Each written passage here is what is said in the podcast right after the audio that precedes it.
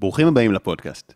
היום נדבר על איך להתחבר לאינטואיציה ולרגשות בעידן הטכנולוגי שיש בו הרבה ניכור, הרבה ניתוק מהטבע שלנו ומהטבע בכלל, מהאינסטינקטים. אנחנו נדבר על איך ככה, כן, קצת יותר להתחבר ללב, לאינטואיציה, לטבע, ועל עוד הרבה דברים מרתקים שאתם ככה תשמעו כבר תוך כדי, ובשביל לדבר על הנושא הזה הזמנתי לפודקאסט את פרופסור עמית רפאל צורן, פרופסור מהאוניברסיטה העברית בבית הספר להנדסה ומדעי המחשב, ודוקטורט ב-MIT. אז uh, עמית, אהלן.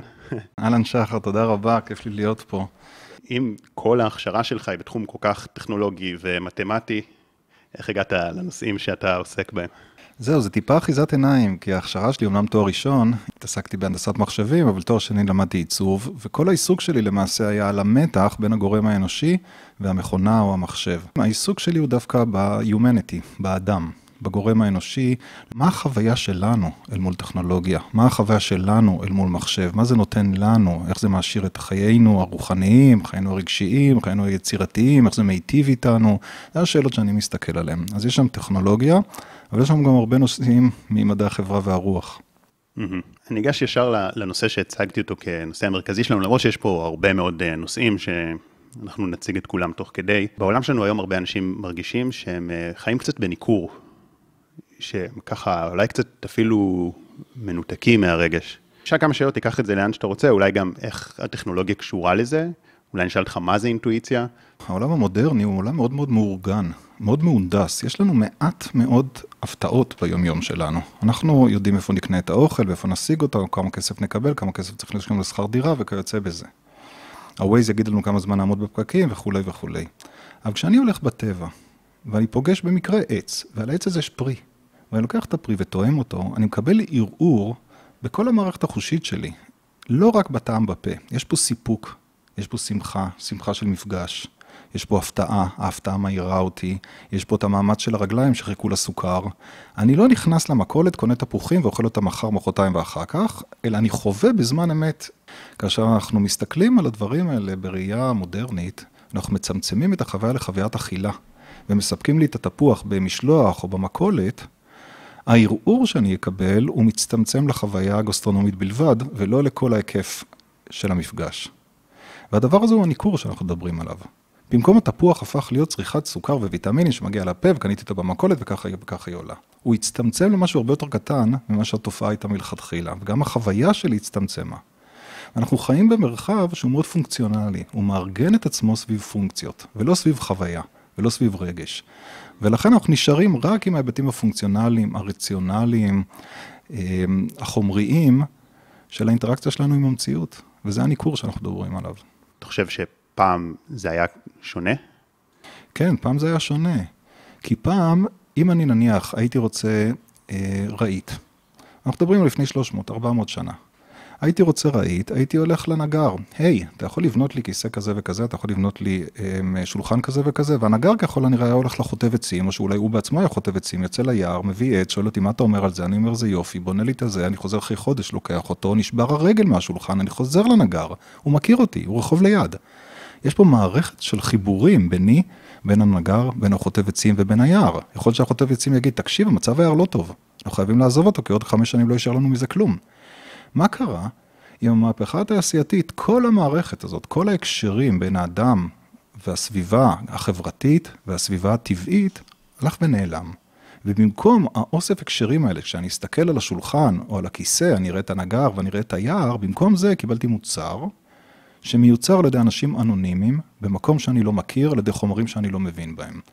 המוצר נותן לי פונקציה, בוא נניח שהוא את הפונקציה הוא עושה מצוין, גם על זה אפשר לדבר, אבל נניח הוא שולחן מצוין, אבל זה כל מה שהוא. אני מסתכל על השולחן ואין לי שם שום דבר מעבר, אין לי שם שום חיבור מעבר. היות והאדם הוא יצור רגשי, והוא צריך את החיבור מעבר, למקום הריק הזה נכנס מה שמרקס יקרא קומודיטי פטישיזם. המצאה תרבותית שאנחנו מלבישים על השולחן, או אנחנו מלבישים על קוקה קולה, שהיא פתאום דובי קוטה וקו, והשולחן הוא ככה וככה, וזה ייתן לי צעירות, וזה ייתן לי יופי, וזה ייתן לי הישגים. כל זה זה המצאה שבאה לתוך החלל שנשאר אחרי ההיעלמות, החיבורים האמיתיים, הנגר והיער. ובתוך זה אנחנו טוענים בכל מיני מושגים, אבל הם בסופו של דבר אולי ישכנעו אותי או יגרמו לי לקנות את המוצר, אבל הם לא יפתרו את בעיית הניכור. כי כל הסיפורים שמתלווים לקוקה קולה, עדיין לא משאירים אותי בסוף היום אחרי ששתיתי אותה, עם חבר חדש, או עם הבנה יותר טובה של הסביבה בה אני חי, והניכור הולך וגדל. תשמע, זה ממש מעניין, כי כשדיברתי על ניכור, מה שחשבתי שתתייחס אליו, אה, ניתוק רגשי, זה יותר על דברים של מערכות יחסים, של יכולת להרגיש אמפתיה, אה, אהבה, רגשות כלפי אנשים, ודיברת איתי על שולחן.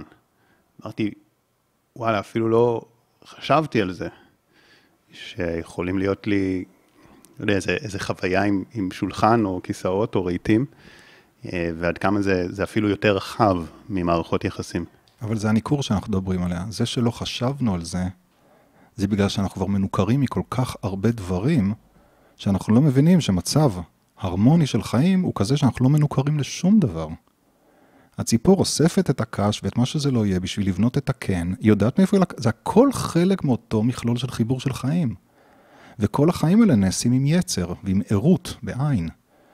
כשאנחנו מתחילים לכבות כל מיני דברים ולהגיד זה לא רלוונטי, זה רק פונקציה, זה לא רלוונטי, זה רק פונקציה, שמים פה קיר, שמים פה קיר, שמים פה קיר, אז אנחנו מקבלים או מספקים את צרכינו הפיזיים, אולי, אבל אנחנו חוסמים את כל השאר.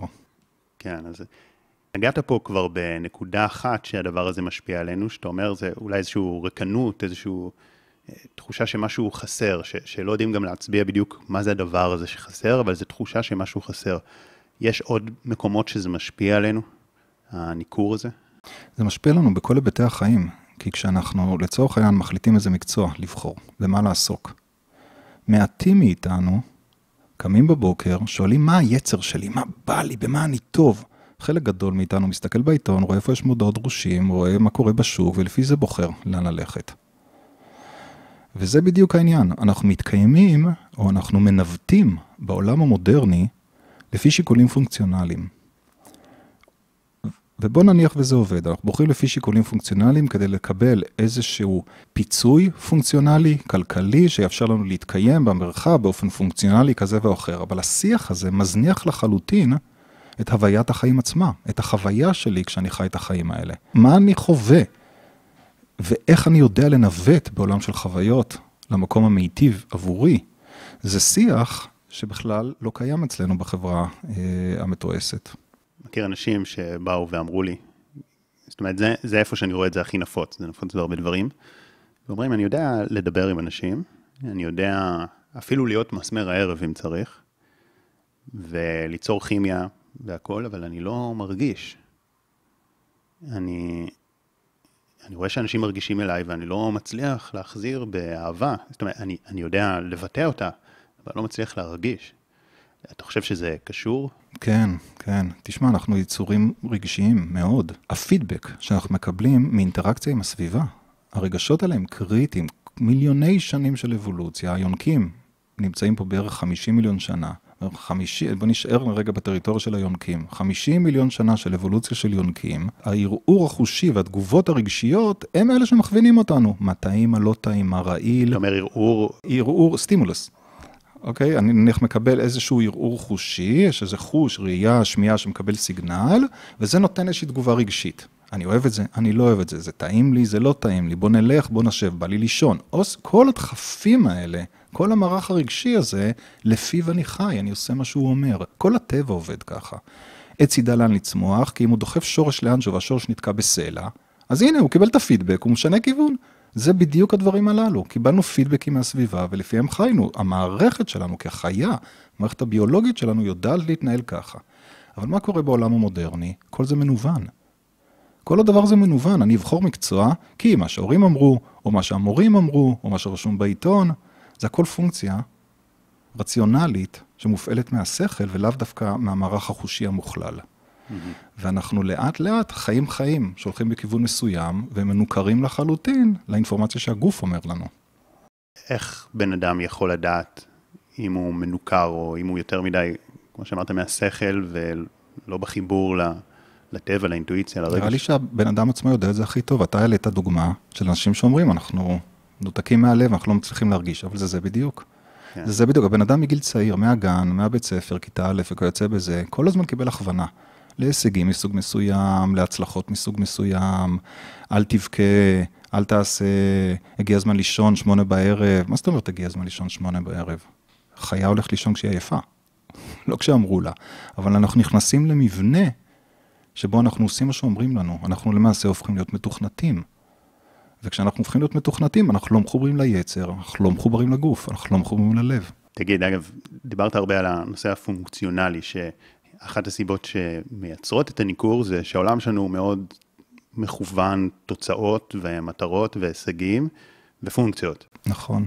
וזה קצת מנתק אותנו מהחיבור לכאן ועכשיו, לסביבה, להקשר הרחב. אם אני רוצה עכשיו להתחבר לאינטואיציה, לרגש, האם זה אומר שאני אצטרך לוותר על הפונקציונליות, או שאולי זה דווקא ישפר לי את הפונקציונליות של החיים? וואי, שחר, זו שאלה מעולה. אני לא יודע, אבל אני יכול להגיד לך במה אני מאמין. אני מאמין שאנחנו חייבים לשלב. בגלל ששיטת החיים הקודמת, שהיא כולה יצרית, היא יכולה לתמוך בחיים של צעדים לקטים, אבל מדובר בכמה עשרות מיליונים. אנחנו עשרה מיליארד. בשביל להחזיק עשרה מיליארד בני אדם בחיים, אתה צריך מערכת, אתה צריך חקלאות, אתה צריך תעשייה, אתה צריך אופטימיזציה. הבעיה עם כל הדברים שהם מנקרים אותנו ומנתקים אותנו מהמרחב. אז אנחנו בעידן שאי אפשר לחזור אחורה. מה שאפשר לעשות, או לפחות לייחל שיקרה, זה שנייצר שילובים. נייצר איחוד בין שני הצדדים שלנו, הצד היוצר, השולט, הממציא, הצד האינטואיטיבי, המחובר, הרגשי. וכשנתיך אותם ביחד, נייצר מציאות אחרת, אבל כרגע אנחנו עדיין לא שם לצערי. אנחנו מדברים פה הרבה על המילה אינטואיציה, אז אולי זה רגע לעצור ולשאול מה זה אינטואיציה בעיניך. אז בעיניי אינטואיציה זה באמת מרכז הבקרה הרגשי, שלוקח את כל הערעורים החושיים האלה ואת כל המצבים הרגשיים, ונותן לי איזשהו פידבק, ללכת ימינה או ללכת שמאלה. בטוח להיות בנקודה הזאת, או עדיף לברוח ממנה? ראוי לי להיכנס לאיזה פרויקט, או שעדיף שאני אוותר על הפרויקט. כל הדברים האלה זה אינטואיציה שמבוססת על אוסף של פידבקים רגשיים שקיבלתי בעבר, לאט לאט נצרב לי בתוך המערכת הרגשית, וכשאני חוזר למצב דומה, המערכת אומרת לי, שמע, התפוח הזה לא בריא לך. אתה רואה? טעמת ביס, היה פה משהו קצת מריר, לפח, פעם קודמת היה לך קלקול קיבה מזה, אבל הגוף כבר יודע, לא צריך לחשוב על זה. זה הרעיון של אינטואיציה. יכול לתת דוגמה לדברים שפעם היו מאוד אינטואיטיביים ואנשים הלכו עם האינטואיציה והיום פחות? אחד המקרים היותר קיצוניים או יותר אה, מפתיעים זה כשעובדים עם אה, צעדים לקטים ומראיינים אותם ושואלים אותם, תגידו, איך אתם עוקבים אחרי חיה? הם אומרים, לא תמיד, אבל הרבה פעמים אומרים, אנחנו לא צריכים להסתכל על עקבות על האדמה. אנחנו בראש שלה, אנחנו תקשרים איתה טלפתית. אנתרופולוגים לא תמיד יודעים להסביר את הדבר הזה, אבל הדרך בה אני מסתכל על זה זה אינטואיציה. מה הכוונה? הבן אדם חי במדבר, הוא גדל שם מגיל אפס, הוא ראה את כל הענונות ואת כל החיות, הוא ראה את כל המצבים. עכשיו, קח אותו במזג אוויר נתון, בש... בזמן נתון ביום, באיזשהו מצב, הוא גם יודע מה היה בשבוע שעבר ואתמול ושלשום, שים אותו איפשהו, והמערכת שלו אומרת, בוא נלך ימינה. החיות ימינה, אתה יודע את זה, אתה מכיר את הטבע כל כך טוב. השכל החושב לא תמיד מחזיק את כל המידע הזה. ואם הוא, אם המוח שלי, השכל שלי לצורך העניין, עומד על הגבעה ומסתכל ימין ושמאל, יכול להיות שאני לא יודע לאן ללכת, אני צריך לחפש רמזים שהמודע שלי יכול לראות או להבין. אבל האינטואיציה, מה שאנחנו לרוב נקרא הלב, אבל שלא לא נטעה במובן הזה, כשאנחנו מדברים על הלב בהקשר הזה, זה המרכז המערכת כולה. זה מה שיכול להכיל את כל המערך שלי, הרגשי, הכל. לעשות סיכום של כל הסיפור ולהגיד, עמיתוש, לך שמאלה, החיות שם, אתה יודע את זה, הגוף שלך אומר לך את זה. המידע מקודד בתוכו כבר, אתה לא צריך לראות או להבין, אתה יודע את זה. יש פה שתי דרכים שאפשר להבין את מה שאמרת עכשיו.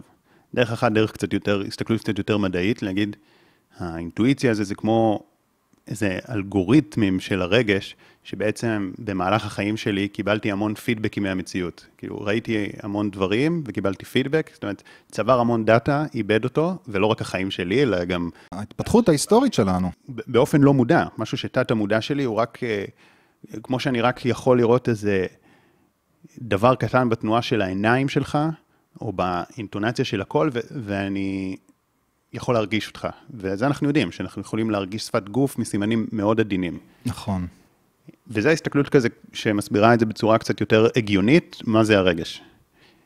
ויש עוד איזשהו הסבר לאינטואיציה, שזה קצת כמו שהצייד לקט מסביר, שאומר, התחברתי לתודעה של החיה, או אולי זה איזה חיבור לאיזושהי תודעה קולקטיבית, שזה לא רק הדאטה שהגנים שלי ואני צברתי במהלך החיים ואיזשהו אלגוריתם של הרגש, אלא זה, אני מתחבר עכשיו לאיזו תודעה רחבה יותר. מה בעיניך זה? אני חושב ששני הדברים נכונים, ואני חושב שהדיון על תודעה רחבה או תודעה קולקטיבית או תודעת אחדות, הוא מאוד מאוד תלוי בהגדרה האישית שלנו על הנושא הזה. מה זה למעשה אומר? עבורי כל המערך של ההקשרים החוקיים, הרשת תקשורת, הרשת תלויות, כל מצב המציאות כולה, הוא מצב מודע. מה זה באמת אומר? זה אומר שעצם זה שאני מסתכל על מציאות מסוימת, ואני מניח שהמודע שלי הוא אלמנט פנימי שאני מחזיק בתוך מוחי וסופג מציאות, אותו דבר אני יכול להפוך את מערכת היחסים. בין הנצפה לצופה, בין המראה לעיניים. עצם זה שאני מודע למציאות, אני שם מודעות בתוך העלה, בתוך הפרח, בתוך הכוס. מה הכוונה? אם אני נכנס למדיטציה, אני יכול בעבודת עומק לנתק בין המודעות שלי לגוף. ואני אגיד, אוקיי, הגוף זה המקום בו אני נמצא, בו אני שוכן, אבל הוא לא אני, הוא לא ההגדרה שלי. קיים מאחורה אלמנט נוסף של ערות, שנמצא בתוכי, נקרא לו נשמה, נקרא לו, לא משנה איך תקרא לו, שהוא עובר דרך מערך פילטרים, מערך, רגש, מערך רוחני, מערך רגשי, מערך פיזי, זה הגוף שלי, מערך תרבותי, זה מה שאני רואה החוצה. אבל ברגע שהבנתי את זה, והבנתי שהגוף הוא בסך הכל האובייקט, דרכו אני רואה, אני יכול לשחק עם זה. אני לא חייב להזדהות עם הגוף, אני יכול באותה מידה להזדהות עם הכוס. לפי דעתי יש כל מיני מחקרים בפסיכולוגיה שמדברים על התחושת גבול, תחושת העצמי, איפה היא, כמה היא רחבה, כמה היא, כמה היא קטנה. יש אנשים שרואים את זה פה, ויש אנשים שרואים את זה פה, ויש אנשים שרואים את זה פה. כשאתה רואה איך להקת כלבים מתנהגת, אתה מבין שהתחושת גבול שלהם, או להקת זאבים, היא כנראה לא נעצרת בפרט הבודד, כי רמת האינטואיציה של ההתנהגות הקולקטיבית היא כל כך גדולה, שהם עובדים כקבוצה. הזאב לא חושב על עצמו כנבדל, אני יכול להניח את זה, אלא רץ עם כולם כלהקה, כי הלהקה, המכלול, הוא האלמנט. אז עבורי הנושא של תודעה קולקטיבית, אני לא צריך להבין או לא להבין מה קורה מחוץ אליי.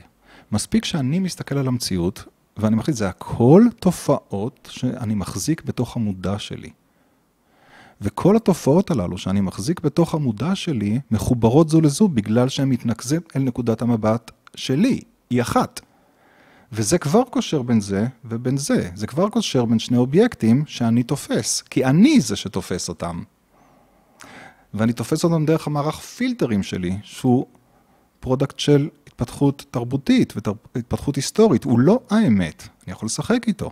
אני מבין שהמודעות שלי מאוד מאוד מצומצמת, היא לא תופסת את המציאות שאני חווה, היא תופסת משהו הרבה יותר מצומצם. לדוגמה, אני נוטה לתפוס מציאות כמרחב תלת-ממדי שמשתנה. אני באותה מידה הייתי יכול לתפוס את העולם כעולם בעל יותר ממדים, כאשר הצליל והוויזואל יושבים באותו מרחב ויש לו חמישה ממדים, שישה ממדים. זה משהו שאנחנו לא יכולים אפילו לתפוס אותו כרגע, אבל מבחינה מתמטית אין שום מניעה לראות את זה ככה. כלומר, הדרך בה אני רואה את העולם היא פונקציה שלי, לא פונקציה של העולם. אני חושב שזה באמת אה, מרתק, אני גם שומע ש, שכנראה ישבת גם באיזה מדיטציה או, או איזה תהליכים ו, והרגשת דברים וחווית דברים, ואתה מנסה ככה להסביר את זה במילים, ובאמת אה, אתה פרופסור ויש לך גם המון אה, יכולות להסביר את זה, שזה באמת, זה משהו שמאוד קשה להסביר במילים. הייתי רוצה שניגע באיזושהי דוגמה ששמעתי אותך מדבר עליה, שהיא מאוד מעניינת וגם קל אולי להעביר אותה בפודקאסט. זאת אומרת, אם כבר מדברים על, ה, על הקטע הזה של איפה עובר הגבול בין נפרדות לבין קולקטיב, וזה איך שיערות אה, מתפקדים. זאת אומרת, האם העץ הוא בודד או שהוא חלק ממשהו רחב יותר? אז שום דבר הוא לא באמת בודד, ובאמת העצים מדגימים את זה בצורה נהדרת. כי כשנופל לצורך העניין בלוט באיזושהי נקודה, אפשר לשאול למה הוא בכלל נפל בנקודה הזאת, כי הציפור הפילה אותו שם, אז אנחנו כבר הולכים לאוסף של שאלות לגבי הציפור. נזניח את הציפור, נופל בלוט באיזושהי נקודה, ומתחיל לצמוח, והשורשים שלו מקיפים את הסלע. זה שהשורשים שלו מקיפים את הסלע כבר ישנה את הזווית שבו הוא נוטה, וגם את הפנייה שלו אל הרוח. ליד זה יש עוד עץ שעושה עליו צל, אז העץ שלנו ייטה קצת לכיוון אחר. וכל הישות לאט לאט צומחת כפונקציה של הסביבה, היא שיקוף, היא תמונת מראה של כל התנאים בסביבה, שמוקרנים על מה הבלוט יודע לעשות. יש אה, אנתרופולוג, נקרא טים אינגולד, הוא שואל איך ציפור בונה קן ציפורים. יש לו תוכנית הנדסית? יש לה שרטוט? ההורים שלה לימדו אותה לבנות את הקן? כנראה שלא. היא, הם בנו את הקן לפניה. היא פשוט מתמסרת. יש לה איזשהו מכניזם מסוים שיודע לאסוף דברים מסוימים ולהרכיב אותם איכשהו, אבל זה, זה יותר פונקציה של הסביבה מחוץ לציפור מאשר של מה שיש בתוך הציפור. מה שיש בתוך הציפור פוגש את מה שיש בחוץ לציפור, והם ביחד פותרים את הבעיה ועושים לנו כן. למעשה כל הטבע מתנהל ככה. ששואלים איך ציפור מנווטת, מסיביר לאפריקה, איך היא יודעת? יש לה מוח כזה קטן, איפה המפה, איפה ה-GPS? אני אומר, היא לא יודעת, מה זה יודעת? זה המצאות שלנו. איך הגולה יודעת ששמתי אותה בתוך הכיור להתגלגל ולהגיע למטה? זה השדות של המציאות. רק שהשדות שהמציאות מתגל, מתגלגל, שהציפור מתגלגלת בהם, הם הרבה יותר גדולים ומורכבים מאשר רק הגולה לצורך העניין, האוסף הכוחות שפועלים. אבל זה הסיפור. ואיך הציפור תדע?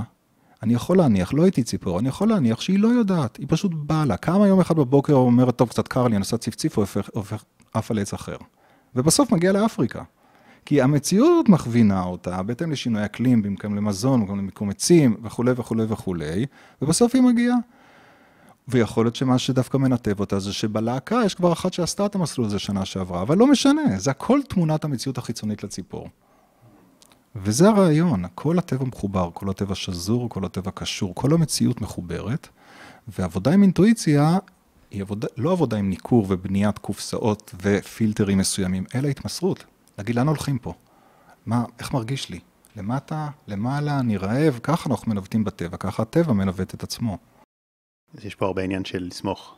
לגמרי, עניין של טראסט, בטח. עכשיו יש איזו נקודה מעניינת ששמעתי אותך מדבר עליה, על, על אינטליגנציה של יער, שגם שתתייחס לזה, כי זה פשוט אה, אה, מהמם, כזה אה, פותח את הראש, חיבור שיש בתוך אה, יער. אז זו שאלה מצוינת, ונתחיל דווקא במושג, אינטליגנציה מבוזרת, דווקא אה, מושג שמגיע מעולם האינטראקציה עם מחשבים, אה, או עם טכנולוגיה בכלל. פעם הייתי צריך המון המון אינטליגנציה בתוכי בשביל להביא מים מהטבע, לדעת למצוא את הפקעת שיש בה מים וכולי וכולי, להפיק את הכלים. היום אני צריך הרבה פחות אינטליגנציה, הולך לברז, מסובב אותו. מאוד פשוט, אבל זה לא באמת פשוט. כי מערכת הברז ומערכת הובלת המים, מה שאנחנו קוראים אינטליגנציה מבוזרת, למעשה זה אינטליגנציה של המון המון המון בני אדם בתקופות שונות בהיסטוריה שהוטמעה בהנדסה, בשיטות קריאה, בשיטות עיבוד מתכת, בשיטות וכולי וכולי וכולי, והיא מה שמאפשרת לי את הפעולה המורכבת. אז כשאני בא ופותח את המים, אני מתחבר לרשת של אינטליגנציה שנמצא במרחב, והוא עוזר לי, הוא לא בתוכי, אבל הוא נמצא במרחב. אפשר להסתכל על יער באותם דרכים, רק הרבה הרבה יותר מורכב ועמוק. מה הכוונה? אם במהלך ההתפתחות האבולוציונית שלנו למדנו שיש פרי מסוים, שטוב לנו, טעים לנו, אנחנו נצמדים לעצים שיש להם את הפרי הזה. אנחנו אולי נצמדים פחות לעצים שהפירות שלהם רעילים. אולי אנחנו קצת כן משחקים עם העצים הרעילים, כי זה יכול להיות לנו תרופה למשהו. ואנחנו מתפתחים, ואנחנו מתפתחים, וכשעובר מיליון שנה, היצור שנמצא שם מתחת לעץ, אחרי מיליון שנה של התפתחות כזאת, רואה בעץ המסוים הזה עץ מיטיב. כי הוא מערער אצלו המון המון תחושות, המון המון אינטואיציות חיוביות. ולאט לאט אנחנו בונים מערכת יחסים על ידי סמלים ועל ידי כוחות שהם לא תמיד מודעים, שנותנים לנו תחושה לאן הולכים, לאן לא הולכים, איך מנווטים ביער, בדיוק כמו שהציפור או החיה מנווטים במרחב הזה. אנחנו יכולים להסתכל על הדברים האלה כמודרניים ולקרוא להם אוסף של סמלים, אוסף של תמרורים, אוסף של רמזים. אבל ברגע שאנחנו עושים את התרגיל השמאני ומתייחסים אל היער כישות מודעת, ברגע שאני מחליט שהיער הוא ישות מודעת, מה שקורה שבמערך התקשורת שלי עם היער, אני מכניס לתוך הסיפור גם מערך רגשי. להבדיל מאינפורמציה שמגיעה לי לעיניים והיא רק אינפורמציה רציונלית או אינפורמציה לוגית, ברגע שהיער הוא ישות מודעת, אני מכיל אמפתיה עליו, אני מרגיש אותו, ולמעשה אני מאיר דרכים רבות ושונות, אנטנות שונות אצלי, בחיה שבי, לתקשר עם המרחב.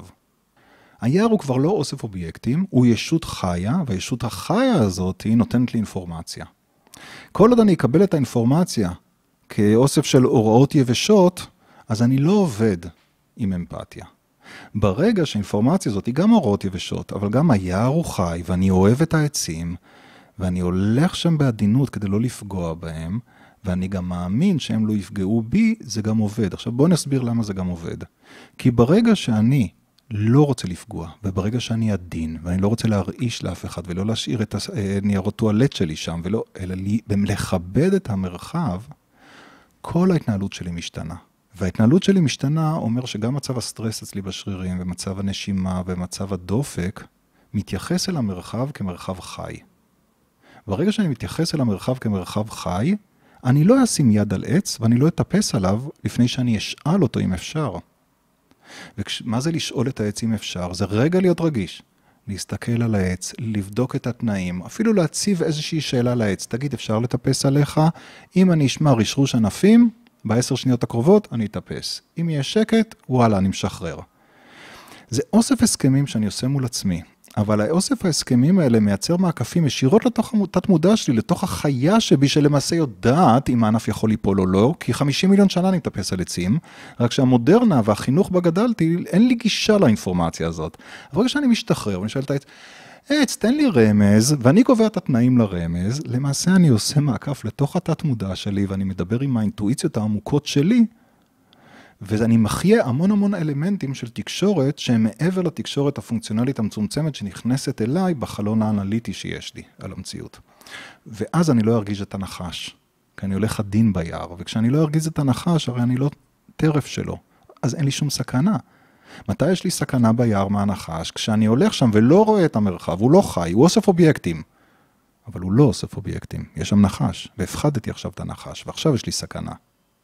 ברגע שאני מניח שהכל חי, אני עם חמלה ואמפתיה על כל המרחב, אני מפזר אליו אהבה ועדינות, אני מסתובב שם כאילו שאני במקום קדוש, ועל קצות האצבעות ממש זהיר וממש אמפתי, אז גם היער יהיה טוב אליי. כן, זה כמו שאומרים על, על כלבים, שבגדול הם, הם טובים וחיות נחמדות ואוהבות, אבל אם אתה נכנס ללחץ ואתה מפחד מהם, הם מרגישים את הלחץ הזה, כי יש להם אינטואיציה הרבה יותר חזקה משלנו, ואז הם יכולים להיות תוקפניים. זה ככה אולי בעצם עם כל חיה כמעט. אה, נכון. שהן לא, לא רוצות לתקוף אותנו, אבל כשאנחנו בלחץ, אז הן לא יודעות לפרש את הלחץ הזה. תשמע, תחשוב על עקרבים, ו... תחשוב על נחשים. כל פעם שאני מספר לאנשים שאני יוצא לטל בטבע, אומרים לי, נחשים, עקרבים, עקרבים, נחשים, אתה לא פוחד, אתה לא פוחד, אתה הולך יחף לפעמים. אבל רגע, אני טרף של עקרב? אני טרף של איזשהו נחש שחי בישראל? לא. אז למה להם לבזבז אנרגיה ולסכן את עצמם? הם מסתכנים הרי. לסכן את עצמם ולתקוף אותי. הסיבה היחידה זה שיש בלבול במערכת. הם מבולבלים, והרבה פעמים בגלל שאני מבולבל. ולמה שהם יהיו מבולבלים? כי אני מתנהל שם בצורה שלא כל כך מסתדרת להם. אני מתנהל שם כמו אחד שאולי רוצה לצוד אותם. זה מה שהם מבינים ממני. שאני תוקף אותם, שאני מסכן אותם. שלפעמים לא מבחינים בהם. ו... אבל זה בדיוק העניין. אם אני מתנהל שם ואני משדר בעדינות כל הזמן במודע, אני לא, אין לי שום דבר נגד נחשים, אין לי שום דבר נגד עקרבים, אני לא מסכן אתכם ואני שם לב איפה אני מניח את הרגל ואיפה אני מניח את היד, כי אני לא רוצה להפחיד אף אחד, לא כי אני פוחד, כי אני לא רוצה להפחיד אתכם, כי אכפת לי ממכם, אז, אז אני במצב מלכתחילה הרבה יותר בטוח והרבה יותר מחובר. אנשים יקרים, מיד נמשיך בפרק. רק רציתי לספר לכם, שאם אתם אוהבים את הפודקאסט, אני מזמין אתכם להצטרף בחינם אל קבוצת הוואטסאפ הסגורה, שבה אני שולח פעם בשבוע משפט השראה, פלוס תוכן מעצים ואיכותי. קישור ההצטרפות נמצא בתיאור למטה. וגם מזמין אתכם לעקוב באינסטגרם ובטיק טוק, שם תוכלו למצוא סרטונים ממוקדים וככה לצרוך תוכן משמעותי שתורם להתפתחות שלכם באופן יומיומי. ואם גם בא לכם לשתף את הפרק בסטורי ולתייג אותי, תדעו שאני תמיד משתף גם אצלי, ואני מאוד מעריך ומוקיר את השיתופים שלכם. זה עוזר לי להגיע לעוד אנשים ונותן לי מוטיבציה להמשיך להשקיע ולייצר את התכנים הכי איכותיים שאני יכול. מודה לכם על ההאזנה והתמיכה, ואנחנו ממשיכים.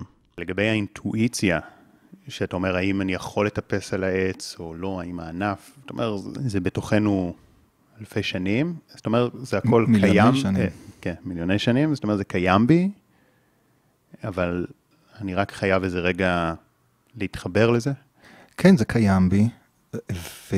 אבל זה לא מטופח מגיל אפס. היצר שלנו, ילד, בשביל מה היצר שלו? לרוץ, לשחק, לצעוק, לגעת בדברים. במקום זה הוא יושב על כיסא בבית ספר, יש לו ציונים, אסור לך לצעוק, תדבר יפה, תדבר בנימוס. אנחנו לא מפתחים את החיה שבנו, ואנחנו מנוונים את האינטואיציות שבנו, כי אנחנו כל הזמן עצורים. והרעיון הוא, בשביל להתחבר לאינטואיציה, תתחיל לשחרר. תתחיל לשחרר את הסטרסים, תתחיל לשחרר את הגוף, תתחיל לשחרר את המחסומים, ותתחיל להתחבר לאינפורמציה שהגוף אוסף, ומה הגוף אומר לך. הגוף הוא אנטנה מדהימה על המציאות. תחשוב, יש לנו מיליארדי תאים. כל תא מרגיש שדות פיזיקליים. הגוף יודע הרבה מעבר למה שהתמונת עולם שהמודע שלי מייצר. אתה אומר שאפילו בעצם זה שאני נרגע רגע ועוצר את המחשבות ומרגיש את הגוף, אני כבר יותר מחובר לאינטואיציה? כן. כן. זה תמיד המערכת יחסים הזאת בשיח המיינדפולנסי, או השיח המדיטציה, אה, בין ה mind/אגו לבין מה שקורה כשהם קצת משחררים את האחיזה שלהם. ומה קורה כשהם משחררים את האחיזה שלהם? אנחנו מתחברים לתודעה שנמצאת מאחורי ה mind. והתודעה הזאת רואה יותר. אבל כשהיא נדחסת להישגיות, לפונקציה, אז היא קשה לה. קשה לה להרגיש מה הרגליים רוצות, מה הלב אומר, מה הרוח מבקשת. כן, אני חושב שגם אנחנו המון במחשבות, אז אה, כשאני במחשבות, אז אני בהכרח לא בחיבור ל, לרגש, לגוף. בדיוק. אתה, כל האנרגיה, וזה אנרגיה, אנרגיה, דם, הולך לאזורים מסוימים במוח שעוסקים בחשיבה, וזה צורך המון, ואתה לא, את, אין לך מקום להתעסק בדברים אחרים או להרגיש דברים אחרים, אתה מנוון אותם. כן. אמרת לי לפני זה משהו שניכור נחשב עבודה זרה. מה הכוונה בזה? בראייה שלי ניכור זה עבודה זרה. מה זה עבודה זרה? מה זה עגל הזהב? בני ישראל קיבלו תורת חופש, כביכול מהר סיני, אבל דחו אותה וביקשו חוק מסוים, עם פסל מסוים שאפשר לסגוד בו. אבל מה למעשה הסיפור הרוחני מאחורי הדבר הזה? שהאדם דחה את החופש ובחר בהשתעבדות. אבל החופש הוא בתוכו, התודעה היא שלו. כלומר, הוא יצר ניכור בתוך עצמו, ובמקום להיות חופשי ולהתמודד באומץ עם החיים, הוא ביקש שייתנו לו הוראות. הדבר הזה הוא הבסיס לעבודה זרה. עבודה שהיא זרה לאינטרס שלי. היא לאו דווקא באה לפתוח אותי, להאיר אותי, באלף או בעין, וגם וגם, ולהיות מיטיבה איתי, אלא היא שמה לי עגל זהב ואומרת לי, זה החוקים, זה מה שאתה עושה, תציית. למה? ככה. לפעמים לאדם יש נטייה להיצמד למקומות האלה מתוך פחדים, מתוך טראומות, מתוך כל מיני דברים, ולבחור במשהו שהוא לאו דווקא מיטיב איתי, הוא הולך נגד הכיוון שלי. ובמקרה הזה אני מכיל בתוכי שתי אמיתות. אמת אחת, מה נכון לגוף שלי. מה נכון למצב רוח שלי, מה נכון ללב שלי, איך אני אביא את הטוב שלי הכי טוב לעולם, איך אני אדאג למרחב שלי בצורה הכי טובה, איך האור יזרום. זה אמת אחת שנמצאת בכל אחד מאיתנו. ולידה פתאום יש עוד אמת.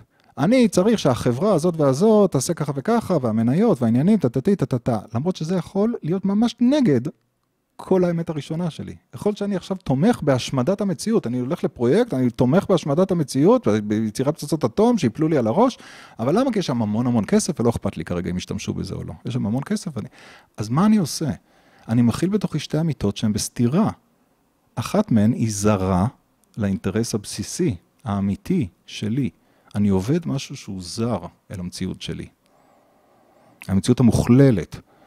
המציאות המוכללת זה אומר מציאות החיים כולה, הגוף, המצב רוח, האינטואיציה, לא המציאות הפונקציונלית בלבד של לשלם משכנתה. זאת אומרת, וזה, וזה יכול לקרות רק כשאנחנו קצת מנותקים ממשהו מאוד מובן מאליו, מאוד אינטואיטיבי. מרוח מאוד... החיים. אה, ברגע שאתה מנותק מרוח החיים, יש סיכון גדול שתיקח לתוכך עבודות זרות. כן, טוב, הייתי רוצה לדבר רגע על החיבור בין הטכנולוגיה לבין כל מה שאנחנו מדברים, יותר הרגש, האינטואיציה, הטבע, הדברים שהם אה, כביכול לא טכנולוגיה. אה, ויש לי פה כמה שאלות, אחת מהן זה כמובן האם טכנולוגיה יוצרת ניכור, האם יש דברים שטכנולוגיה לא יכולה להחליף? כי היום אנחנו רואים כל מיני בינה מלאכותית, שיודעת uh, לייצר ציורים מאוד יפים, וכמעט כל דבר הטכנולוגיה יודעת לעשות, והיא לוקחת uh, הרבה דברים שפעם ידענו לעשות רק בידיים, והיא עושה אותם. וזה גם איזשהו משבר אולי של זהות, אה, כאילו, מה, מה אני כבן אדם, אם, ה, אם הטכנולוגיה לוקחת לי את האומנות, אם בסוף הטכנולוגיה תדע לכתוב שירים יותר יפה ממני עם איזו בינה מלאכותית, אה, אז אני אומר, רגע, אז מה, מה, מה הייחודיות שלי, אז מה, מה אני כאדם? ואני שואל האם יש משהו שהטכנולוגיה לא יכולה להחליף, אולי איזושהי אומנות שהיא ככה, שלא משנה כמה הטכנולוגיה תעשה את זה יפה. אתה נוגע בנושא חם. עם כל הבינה המלאכותית ורשתות נוירונים שממציאות לנו ציורים, ממציאות לנו מוזיקה, כותבות סיפורים, כותבות נרטיבים לסרטים. האדם אה, נלחץ פה, רגע, מה, אז, אז מי אני? מה מייתר אותי מן המכונה? אבל למעשה אני חושב שיש פה בלבול מאוד גדול, והבלבול הזה נובע מהעובדה שכולנו במערב, במודרנה, לכודים בתוך פונקציה. וכשהציור הוא פונקציה, אז רובוט אולי יעשה את הפונקציה הזאת טוב יותר. ומעניין יותר. אבל מה אתה רואה יוצא מתוך מכונות? אתה רואה אוסף של קומבינציות אסתטיות, צבעים פה, צבעים שם, נורא נורא מורכב, נורא נורא, וואו וואו וואו, בן אדם לא יכול לעשות את זה, וואו זה מדהים. אבל צעד אחורה, מה זה אומנות? אומנות זה לא אוסף של צבעים על הנייר, לא משנה כמה הם יפים. אם זה עוסק ברק אוסף של צבעים על הנייר, אפשר ללכת לטבע, יש שם כבר הכל. אומנות זה הדרך של אדם אחד לייצר ערעור רגשי לאדם אחר, על ידי מידיום שהוא אלטרנטיבי מהתקשורת הדיפולט שלנו, הדיבור הרגיל. אני מבשל לך ארוחה, אתה לוקח ביס, אתה אומר, וואו, ריגשת אותי. מישהו שר שיר, אתה אומר, וואו, זה יפה. אמ, בטהובן כותב את הסימפוניה התשיעית, ואף אחד לא מוכן לנגן אותה, כי זה הכל זיופים, והוא אומר, לא, אני יודע מה אני עושה. עוד דור או שניים, אתם תבינו את זה, וחמישים שנה אחרי זה מנגנים את זה בפריז, ואומרים, וואו, היצירה הכי גדולה בהיסטוריה נוגנה, לקח להם חמישים שנה להבין. זה לא אוסף של צלילים. זה אדם חצוף ומוכשר שהחליט לשנות את הקונבנציה של איך מוזיקה עובדת ולשנות את התודעה של אנשים, לקח להם 50 שנה לזה להיקלט. כלומר, אומנות זה המקום בו אתה מקבל איזשהו ערעור, אבל יושב בתוכך עמוק ההנחה והידיעה ששותף לדרך או שותפה לדרך, זאת של החיים ושל התודעה, יצר את זה. וזה מה שבאמת מרגש שם. לא אוסף הצפצופים, המערך הדברים שאני נותן לך משהו ושאתה נותן לי משהו, אנחנו עושים לזה רדוקציה לאוסף של פונקציות, אז כן, רובוט יכול להחליף את זה. אבל זה לא אוסף של פונקציות טכניות, זה יצירת חוויית חיים.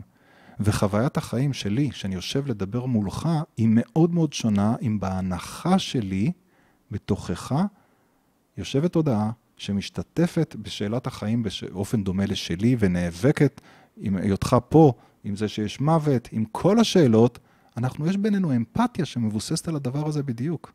תחליף לי את זה במכונת מצבים, ותהיה אותנטיטי, תגיד לי, זה מכונת מצבים, אין פה באמת בן אדם, אין לי עניין לעשות איתך את השיחה הזאת, גם אם המילים שהמכונה תזרוק לי יהיו מאוד אינטליגנטיות. וזה הפספוס, וזה הבלבול שיש לנו בעולם הזה. כולם חושבים שכל ה product של בני האדם זה אוסף של דברים טכניים, ואז אפשר להחליף אותם במישהו שעושה את הדברים הטכניים האלה יותר טוב. זה לא השאלה. אלא לא להיות לבד. כשאני שומע שיר שמרגש אותי, שאדם, יצור חי, כתב, אני לא לבד. יש בינינו חיבור אמפתי, וזה סוג החוויות המיטיבות שאני מחפש בחיי. זה, מה ש... זה, זה לתת אהבה ולקבל אהבה. אני לא עושה את זה עם רובוט. יכול להיות שאולי אהבה היא גם איפשהו במרחב, או איפשהו באנרגיה של הלב, בצורה שפשוט אין לרובוט? אספר לך סיפור. כשהייתי סטודנט ב-MIT, התארח פפ גרדיולה, היה אז מאמן הכדורגל של ברצלונה. יצא לי להיפגש איתו, הוא בדיוק חזר משיחה עם מעבדת הבינה המלאכותית אה, ב-MIT. והוא מספר שהם שאלו אותו אם הם בונים קבוצת רובוטים, אם הוא הסכים לבוא לאמן. ואז הוא, מס, הוא, הוא מספר לי ולאנשים שהוא מולו, איך הוא ענה להם. הוא אומר, אבל מה התפקיד שלי כמאמן? אני אומר למסי, הוא היה אז בברצלונה, אני אומר למסי איך לשחק, הוא יודע הרבה יותר טוב ממני. התפקיד שלי לתת לו מוטיבציה. להזכיר לו מי הוא, לטפוח לו על השכם לפני שהוא יוצא למגרש, לצעוק עליו, לצחוק איתו, לדגדג אותו, זהו. איך, ואז הוא אומר, איך אני נותן מוטיבציה לרובוט? איך אני יכול לאמן קבוצת רובוטים? ואני חושב שזה בדיוק נוגע במה שאנחנו מדברים עליו. שכשאנחנו נפרדים מהפונקציה ומבהירים שהתקשורת בין אנשים היא מעבר לפונקציה, היא אמפתיה. אפשר לקחת את האמפתיה הזה גם תקשר עם היער באמפתיה, אבל קודם כל יש פה אמפתיה של ישויות חיות שמשותפות לדרך. כשאתה שוכח את הדבר הזה, אז הלכת קצת לאיבוד. Mm-hmm. ואולי נחזור לשאלה של סוג של התחלנו איתה, שזה שאלת הניכור, וזה האם הטכנולוגיה מגבירה ניכור, ואם כן, אז האם זה הכרחי ומה אפשר לעשות כ... סוג של אנטידוט כדי לחיות עם הטכנולוגיה שתמשיך להתפתח, ובו זמנית שהיא מתפתחת, להמשיך גם להתחבר לעצמנו ולרגש. אז אני לא חושב שהטכנולוגיה מגבירה ניכור, או לא מגבירה ניכור. כלומר, טכנולוגיה זה התערבות בסביבה שאנחנו עושים בשביל להיטיב עם כל מיני תנאים, עם כל מיני פונקציות. אני חושב שהבעיה היא במערכת הכלכלית שמשתמשת בטכנולוגיה באופן כזה שהוא לא פוסק. כלומר, טכנולוגיה פתאום משמשת פונקציה שהיא גדולה מעצמה, וזו פונקציה של שינוי בלתי פוסק וריצה אל עבר למשהו לא ברור, ו- וכל הזמן תחלופה של דברים, ושם לרגע הלכנו לאיבוד והפכנו מנוכרים למה שבאנו לעשות פה. לא הטכנולוגיה היא בעיה. המקום בו בן אדם ממציא, מפתח, עושה משהו, זה לא הבעיה. הבעיה היא טכנולוגיה שלוכדת אותנו סביב דפוסים מאוד מסוימים, שלמישהו יש רווח מהם, ומנתקת אותנו מדברים אחרים. אז מערכת קפיטליסטית אולי כן. מייצרת ניכור? בדיוק. וזה בדיוק רפרנס למרקס שהזכרנו לפני חצי שעה על הקומודיטי פטישים, זה בדיוק הנקודה הזאת. אבל הבשורה הטובה היא שזה הכל דפוסים אצלנו. אם אני פותח את הטלפון ונלכד שם ומנוכר לכל מה שקורה בסביבה ולא רואה בעיניים ו- ועושה טקסטים בנהיגה ונתקע ברמזור, זה בחירה שלי. אני הבעל בית של התודעה שלי. ואני יכול גם להחליט, לא, חבר'ה, אני מפסיק לתת לכם את המשאבים האלה, אני מפסיק לתת את כל האטנשן הזה, אני אשתמש בטכנולוגיה לצורה מיטיבה, כשאני צריך ושזה מחובר עם כל תנאי המציאות וכל תנאי היער והנחש, אז אני אפתח את הטלפון, אעשה מה שאעשה, ואשים שם תודעה, בשלמות. אהיה בנוכחות מלאה ובאותנטיות עם החוויה. כאשר אני רוצה לעשות דברים אחרים, אני לא נותן כרגע לחברת סלולר או לחברת אה, מה שזה לא יהיה, את האטנשן שלי. זה הבחירות שלנו. אנחנו קצת שכחנו את זה, אמ, אבל הבשורה הטובה היא שזה בידיים שלנו. אני חושב שאפשר לעשות את זה בחיים עירוניים?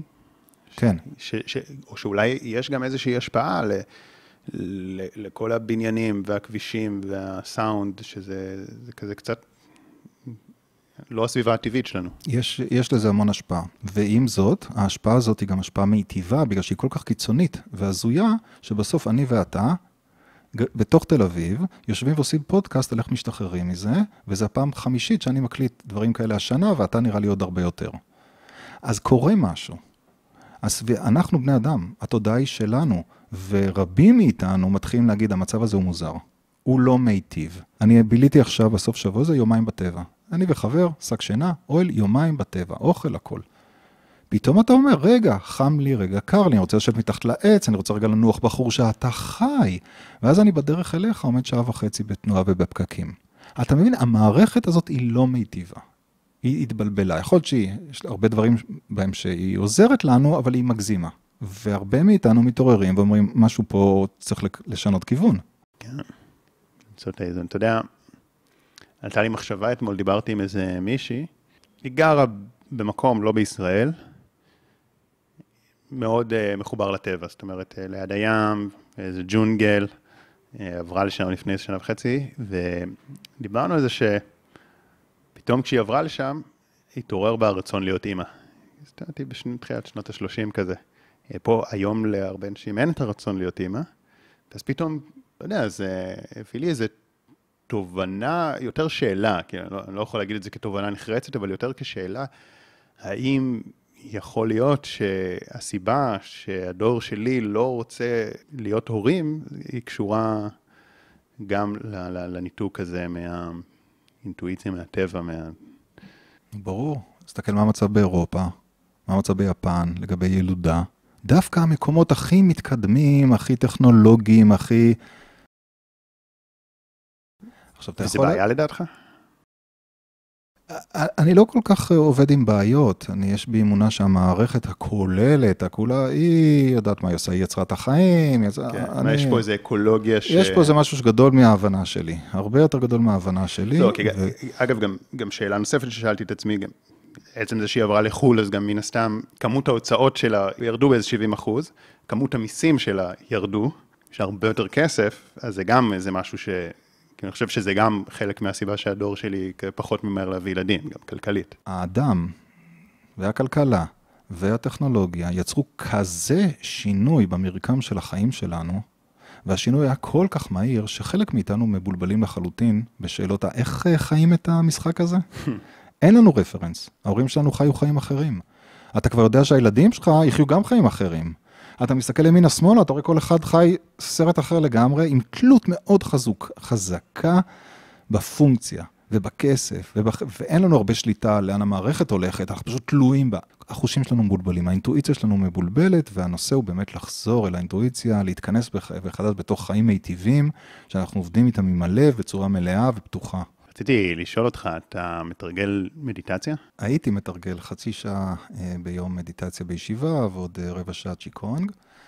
מה שיש לי גור כלבים בבית שכבר גדל, אה, המשמעת שלי התרופפה, והאטנשן זז אליו. אבל מה שאני עושה, ועשיתי לפני ואני עדיין עושה, ולמעשה זאת הפרקטיקה התודעתית שעבורי עובדת הכי טוב, זה פשוט לטייל, לטייל בטבע.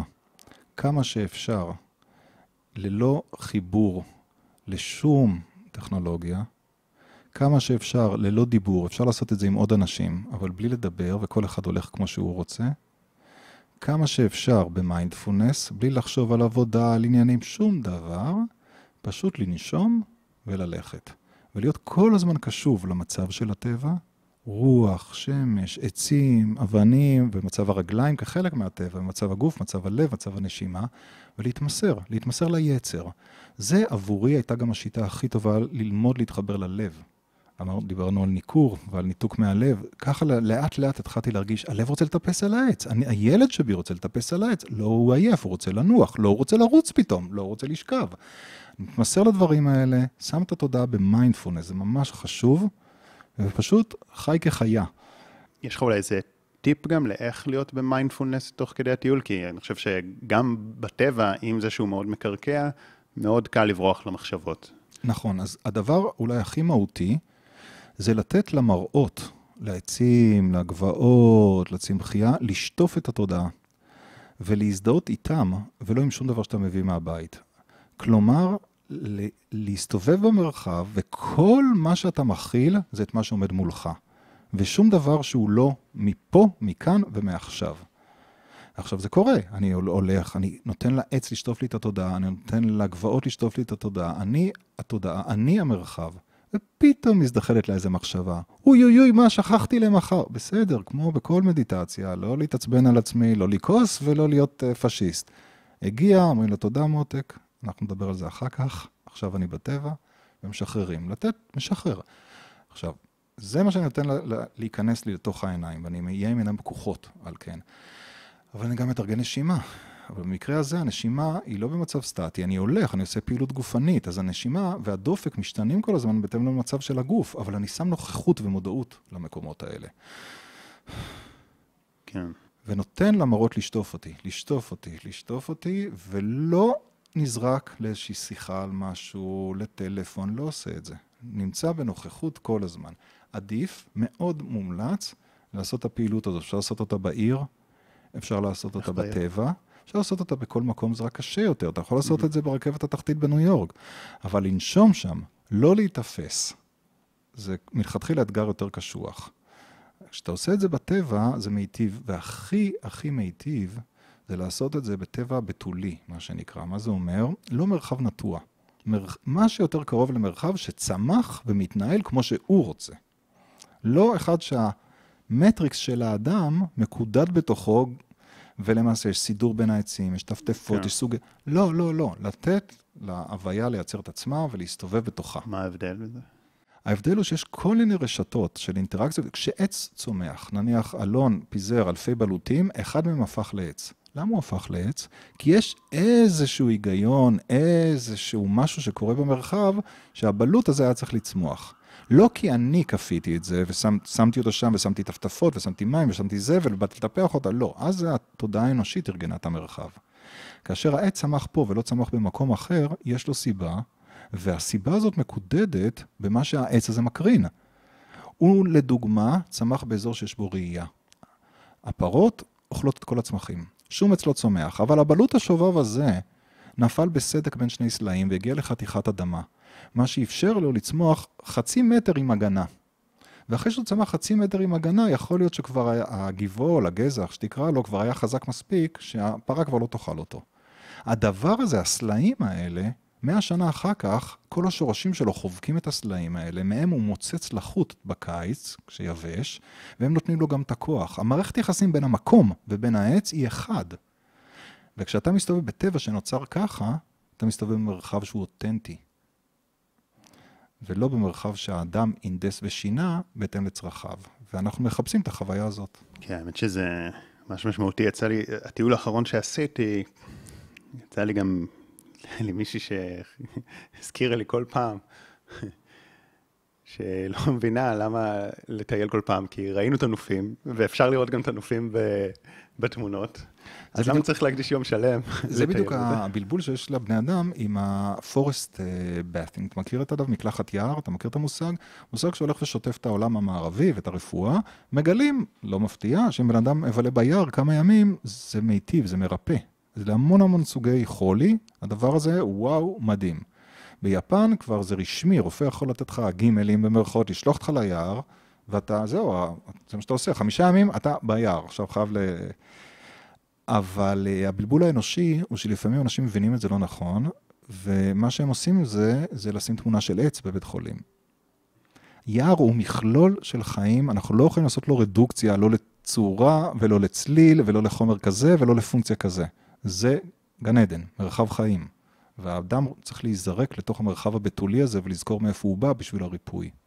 כן, שזה מדויק בעיניי. אני, אני, בגלל גם שהיא אמרה לי את זה, אז אני ניסיתי, ניסיתי גם לחשוב למה אני אוהב ללכת, למרות שאני ביומיום שלי בן אדם די ביצועיסט, ואני מאוד כזה מדוד על הזמנים שלי. למה אני אוהב להקדיש יום שלם להליכה בנופים שהם, לא, בעיניי משתנים, אבל אולי מבחינה אובייקטיבית, אם נשאל את כלל האנשים, זה לא מאוד משתנה. בטח לא משתנה כמו שאתה הולך ברחוב וכל רגע יש לך חנות אחרת, למרות שבעיניי, כל הח... אני יכול, אני מרגיש כל החנויות זה אותו דבר, כן. וכל עץ הוא שונה, אבל זה עניין כזה סובייקטיבי קצת יותר. דרך אגב, טבע משתנה הרבה יותר מכל דבר. כן. כל הנמלה הלכה פה הרגע ועכשיו היא לא. אנחנו פשוט לא רגישים לזה. הכמויות אינפורמציה שיש בטבע הן אדירות, הרבה יותר ממה שיש לנו במרחב המאורגן שבנינו. אנחנו פשוט לא רואים, אבל אפשר לראות, אפשר לחזור ולראות. אני מסכים, פשוט כזה... התמודדתי עם הסוג של אה, קונטרה שניתנה לי. זה באמת משהו ש, ש, שקשה להסביר אותו. אגב, אני כן חושב שזה גם משהו בהליכה, שיש משהו גם בתנועה. כי, כי אני חושב שדווקא בפעמים שנגיד אה, עושים איזו עלייה קשה, לא, לא קשה מדי, אבל, אבל קשה, שקצת מזיעים וזה קצת לא נעים, זה, זה אולי לא נעים, אבל זה נחקק בזיכרון כחוויה יותר חיובית. לא רק זה, אני מגלה שכשאני עושה פעילות גופנית בטבע, אני, אה, יותר קל לי, כאילו אני קצת על סטרואידים, אני לא יודע להסביר את זה, אני, לא, אני מתעייף פחות. ופתאום אני רואה עץ מעניין מרחוק, ויכול להיות שאני רואה אותו רחוק, זה קילומטר, יאללה, אני הולך. אם אתה עכשיו תגיד לי, בוא למכולת, זה רבע שעה מפה, אני אגיד לך, אה, אתה יודע, בעיר, שם, לא יודע. אבל יש בזה משהו, יש איזשהו הדהוד אנרגטי, אני מרגיש שאני מוזן. וההאזנה הזאת, אז גם לטפס, גם ל... כן. אגב, אפילו להרבה אנשים אין טבע, כן לחלק מהאנשים יש שדות. אני מרגיש שהשדות הם באמת לא משתווים ליער, אבל אה, בתור מישהו שגדל, כן ליד שדות, אה, זה כן, זה כן נותן, אני מרגיש שזה נותן יותר מ... המרחב, קודם כל לצאת מה, מהמקום שמאוד שם אותך במבנה. חשבתי על זה עכשיו, בקטע שהייתי בגיל 16 וזה, עובד, כל מיני עבודות בקיבוץ, אה, חלק, העדפתי לעבוד במפעל מאשר לעבוד בתמרים. כי לעבוד בתמרים זה היה עבודה פיזית ממש קשה. אבל כשאני חושב על זה היום, זאת אומרת, כשאני חושב על הזיכרונות שלי, זיכרונות מהמפעל הם זיכרונות מגעילים, והזיכרונות מהתמרים הם זיכרונות נעימים. למרות שבאותו רגע לקום, זה היה גם לקום באיזה חמש בבוקר, וקר נורא, ועבודה מאוד קשה פיזית, אבל הזיכרונות יותר נעימים, עכשיו כשאני חושב על זה. תשמע, יש לי זיכרון, כשהייתי חייל, בדיוק נגמרה טירונות. לא איזה תקופה שנתפסת אצלי כאושר גדול. יש לי זיכרון בנבי מוסא, אני עומד מול המדבר, שומר בלילה לבד על גבעה. לבד, רק אני. ופתאום ממש חווה הערה. רואה את המרחבים של מדבר יהודה ואת הטבע, ואני זוכר את הצמרמורת שהייתה לי, וואו, יש פה קדושה, זה מדהים, מדהים ביופיו. חוויה צבאית. אבל כן, אז אני זוכר את אחד החיבורים החזקים שלי לטבע. מה זה באמת רגע אה, מאושר? כי אם ברגע אחד קצת לא נוח לנו, ואז אנחנו לא כל כך אוהבים את הדבר הזה, אבל יש לו איזה יותר משמעות לטווח ארוך, זה... זה גם קטלוג, אני בא עכשיו ואומר, זה אה, צבא, לא חוויה, מ- זה קטלוג, אני לא יודע. יכול להיות שבסך הכל הייתי מצב רוח טוב. אותה תקופה, אני אפילו אין לי זיכרון לאיזה מצב רוח הייתי. יש לי כן. זיכרון למעטפת. כן, לא, לא, שבכלל כזה גם ה... הדברים שעושים אותנו מאושרים, למרות שזה קצת סותר, מה שאני אומר עכשיו קצת סותר את החוויה של הכאן ועכשיו, אבל נגיד, אם אני רואה טלוויזיה, אני יכול באותו רגע ליהנות ולרצות לראות את זה שוב. אני רוצה לראות את זה שוב, אבל אם אני שואל את עצמי באמת מה אני מרגיש אחרי שסיימתי לראות את הסדרה הזאת למשל, אני, אני מרגיש שזה ריקנות, אני מרגיש שבזבזתי ערב, אולי במקום... גם אותו צריך. להיזהר, מהשיפוטיות העצמית. כן, אבל- לא אומר בתחושה, כן. לא, לא בשיפוטיות. בתחושה, זאת אומרת, לעומת שמע, מה זה- שאני מרגיש אחרי איזה ערב שהייתי פשוט עם הבת זוג שלי או עם חברים, ודיברתי שאני מרגיש אה, מלא, כזה, אני מרגיש אנרגטי. או, או אחרי טיול, שזה בכלל אפילו קשה גופנית, או, או דברים מסוימים שהם קשים גופנית, אבל גם אני אחר כך מרגיש מלא. אני מכיר את זה, יש לי חוויה שאני מדי פעם עושה, וגם קרתה בסוף שבוע הזה, שכשאני הולך לאיבוד ביער, לפעמים אני מוצא, מוצא את עצמי מגיע לדד אנד. אזור קוצני לחלוטין, סבך מכל הכיוונים, ג'ונגל, לא אוויר. אבל לא תמיד אני יודע אם ראוי, מומלץ לי ללכת אחורה, או שעוד עשר מטר זה נפתח, אז ניכנס קדימה. לפעמים כשאני נכנס קדימה, אני רק הולך ומסתבך יותר, ונשרט כולי. עד כדי דם לפעמים, ממש שריטות, הרגליים שלי מלאות שריטות. באותו רגע זה כואב, אתה אומר, מה, מה, השתגעתי, מה אני עושה? ואתה מחפש את הדרך החוצה. שעה אחרי זה, אתה מסתכל על האירוע הזה כסיפוק מדהים.